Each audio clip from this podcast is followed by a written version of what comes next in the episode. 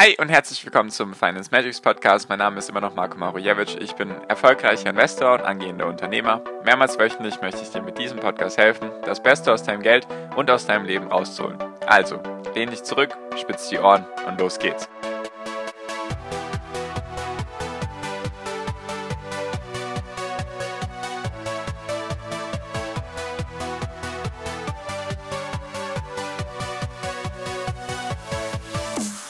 Die Zinsen auf 10-jährige US-Staatsanleihen steigen und steigen und steigen, deswegen werden auch bald die Aktienmärkte abschmieren, besonders die Technologiewerte.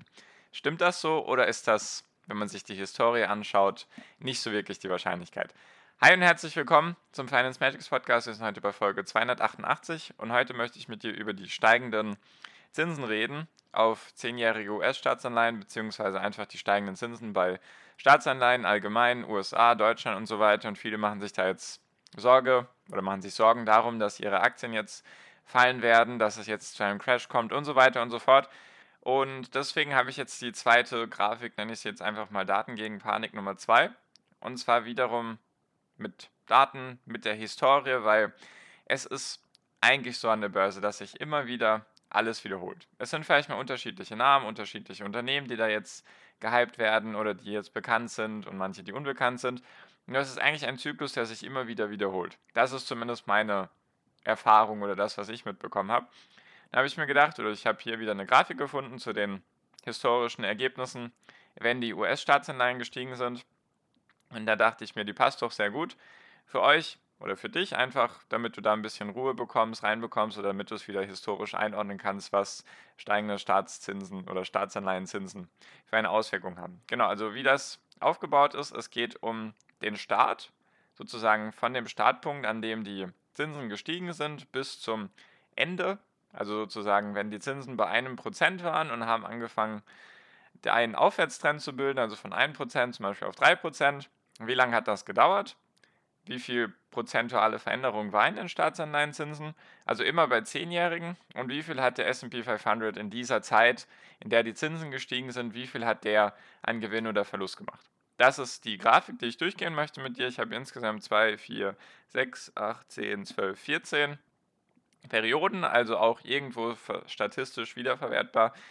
Genau, also damit das jetzt ein bisschen klar wird.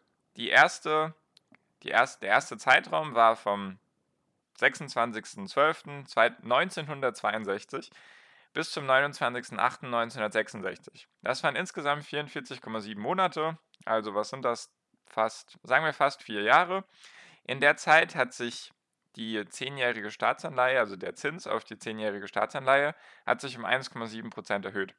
Heißt einfach, wenn sie davor vielleicht bei 2% war, hat sie dann in diesen 4 Jahren 1,7% zugelegt, bis sie eben ihren Hochpunkt erreicht hat, also bis es dann wieder gefallen ist oder wieder in einen Abwärtstrend gerutscht ist.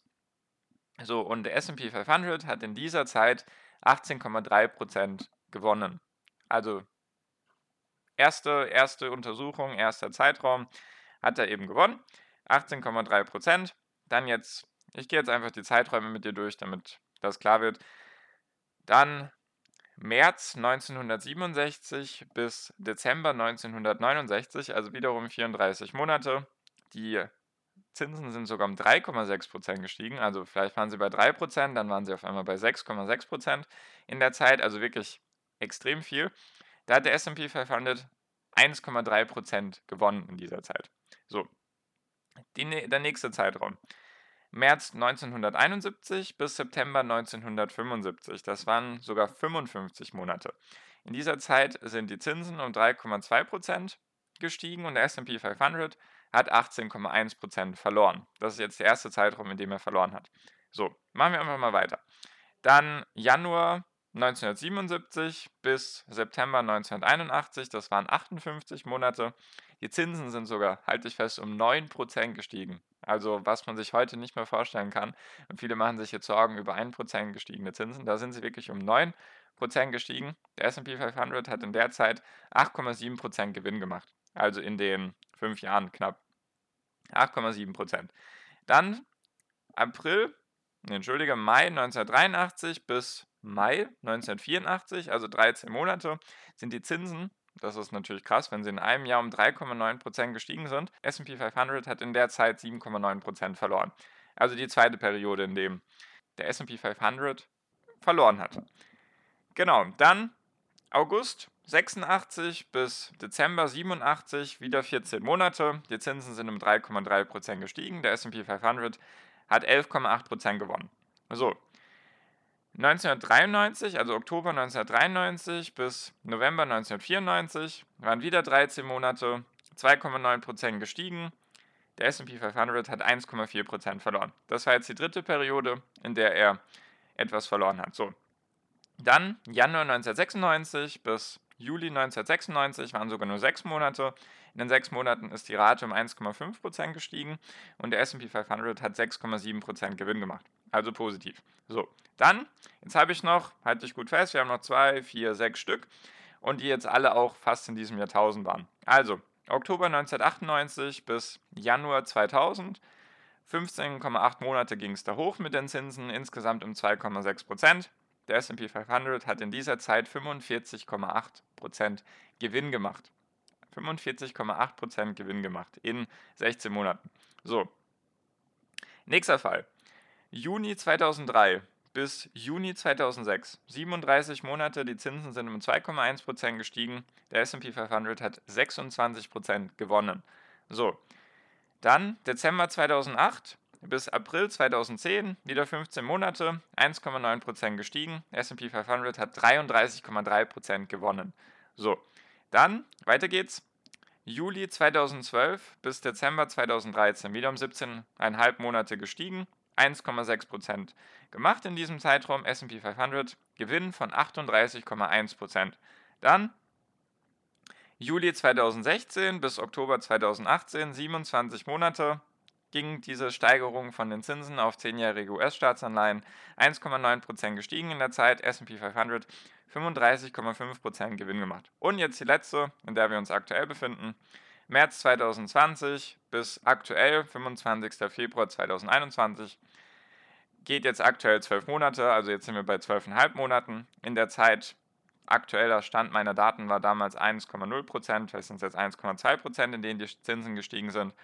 Aktueller Gewinn in diesem Zeitraum 39,4%. So, was fällt dir auf? Wir haben insgesamt 14 Zeiträume, davon waren 3 negative dabei. Der schlechteste Fall bei steigenden Zinsen waren 18,1% minus, was irgendwo trotzdem verkraftbar ist, weil es eine Korrektur ist. Der zweitschlechteste Zeitraum war minus 7,9% und der drittschlechteste Zeitraum war minus 1,4%. Also sagen wir mal, diese 1,4%, wenn du da vielleicht 2 Tage den Zeitraum verschiebst, bist du vielleicht bei 0. Also wir haben 14 Zeiträume, der schlechteste minus 18,1%, der beste plus 45,8% in 16 Monaten.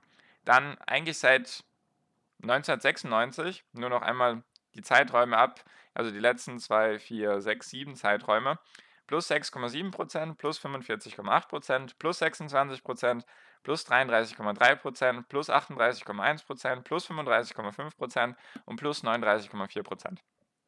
Was man also sagen kann ist, seit 20 Jahren, seit 25 Jahren, also seitdem ich auf der Welt bin, Geburtsjahr 1996, waren steigende Zinsen immer dafür verantwortlich, dass auch der S&P 500 gestiegen ist in diesem Zeitraum. Die Zeiträume, in denen das nicht so war, war 1971 bis 1975. Ist schon ein bisschen länger her. Was ich dir einfach damit sagen will, ist, der durchschnittliche Gewinn in diesen Zeiträumen lag bei 17% und der Mediandurchschnitt lag bei 15%. Es gab insgesamt 78,6% positive Zeiträume. Also 80% ist die Wahrscheinlichkeit, dass, wenn die Zinsen steigen, du auch einen steigenden S&P 500 hast. Was einfach daran liegt, das habe ich ja schon mal versucht zu erklären. Wenn die Zinsen steigen, dann symbolisiert das einfach nur, dass es der Wirtschaft gut geht, sonst würden die Zinsen nicht steigen. Das war bisher immer so, dass es eben dieser Mechanismus, der dadurch entsteht. Deswegen sind die Zinsen auch so stark gefallen, weil es der Wirtschaft so schlecht ging wie seit dem Weltkrieg nicht mehr, oder die Verluste im BIP waren so stark wie noch nie. Deswegen sind auch die Zinsen gefallen. Und jetzt, wir wollen doch eigentlich, dass es der Wirtschaft wieder besser geht, weil dann florieren die Unternehmen darunter. Klar leiden jetzt vielleicht ein paar Corona-Gewinne darunter, jedoch heißt das nicht, dass die Menschen jetzt auf einmal diese Technologieunternehmen gar nicht mehr benutzen werden. Es breitet sich einfach nur ein bisschen auf den Gesamtmarkt aus. Es kriegen jetzt alle ein bisschen was vom Kuchen, von diesem Wirtschaftswachstum. Natürlich gibt es in manchen Bereichen Nachholeffekte, jedoch gibt es auch viele Bereiche, die trotzdem auch weiterhin florieren werden. Also ich mache mir da persönlich gar keinen Kopf. Ich werde jetzt auch noch nächste Woche dann was über die FED-Entscheidung erzählen, mit was da gemacht wurde mit den Zinsen. Das sollte dir auch nochmal ein bisschen Beruhigung geben. Deswegen steigende Zinsen sind wirklich kein Grund, sich Sorgen zu machen. Weil, nur nochmal, damit das ins Verhältnis gesetzt wird. Aktuell sind die Zinsen in diesem Zeitraum, jetzt in den letzten 12,5 Monaten, sind vielleicht um 1,1 oder 1,2% gestiegen. Das ist aktuell auf dieser Liste, die ich habe, immer noch der niedrigste Zeitraum oder die kleinste Veränderung in diesen Zinsen. Also das zweitniedrigste oder die zweitniedrigste Veränderung sind 1,5% gewesen. Und was kommt danach? 1,6%, 1,9% und so weiter und so fort. Und zum Beispiel diese 1,9% Bereiche haben im Schnitt 33 und 35% Gewinn gebracht beim S&P 500. Worauf ich einfach hinaus möchte ist, hohe Zinsen sind ein gutes Zeichen, sind meistens ein gutes Zeichen gewesen für den Aktienmarkt. Deswegen, ich würde mich da ganz entspannt zurücklehnen. Es ist einfach nur ein gutes Ding, sage ich mal. Wenn es der Wirtschaft gut geht, dann gibt es auch meistens relativ selten ein Crash beim Aktienmarkt, wenn es der Wirtschaft gut geht. Das passiert sehr selten.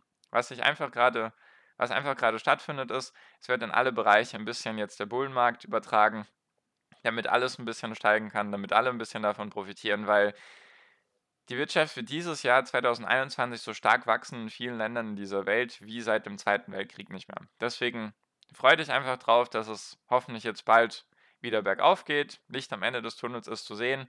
Zumindest ist das meine optimistische Einstellung. Deswegen, ich würde mir über steigende Zinsen wirklich gar keinen Kopf machen. Wenn jemand diese Grafik haben möchte, sehr gerne bei mir melden. Erster Link in der Podcast-Beschreibung, mich einfach anschreiben, dann schicke ich sie dir gerne. Ich kann sie halt hier nicht irgendwo reinpacken, weil ich sie halt auf dem Handy habe. Deswegen, wenn du sie haben möchtest, einfach sehr gerne anschreiben oder dann halt noch meiner Gruppe kostenlos beitreten. Genau, ich hoffe, ich konnte dir damit ein bisschen helfen, waren vielleicht ein paar viele Zahlen.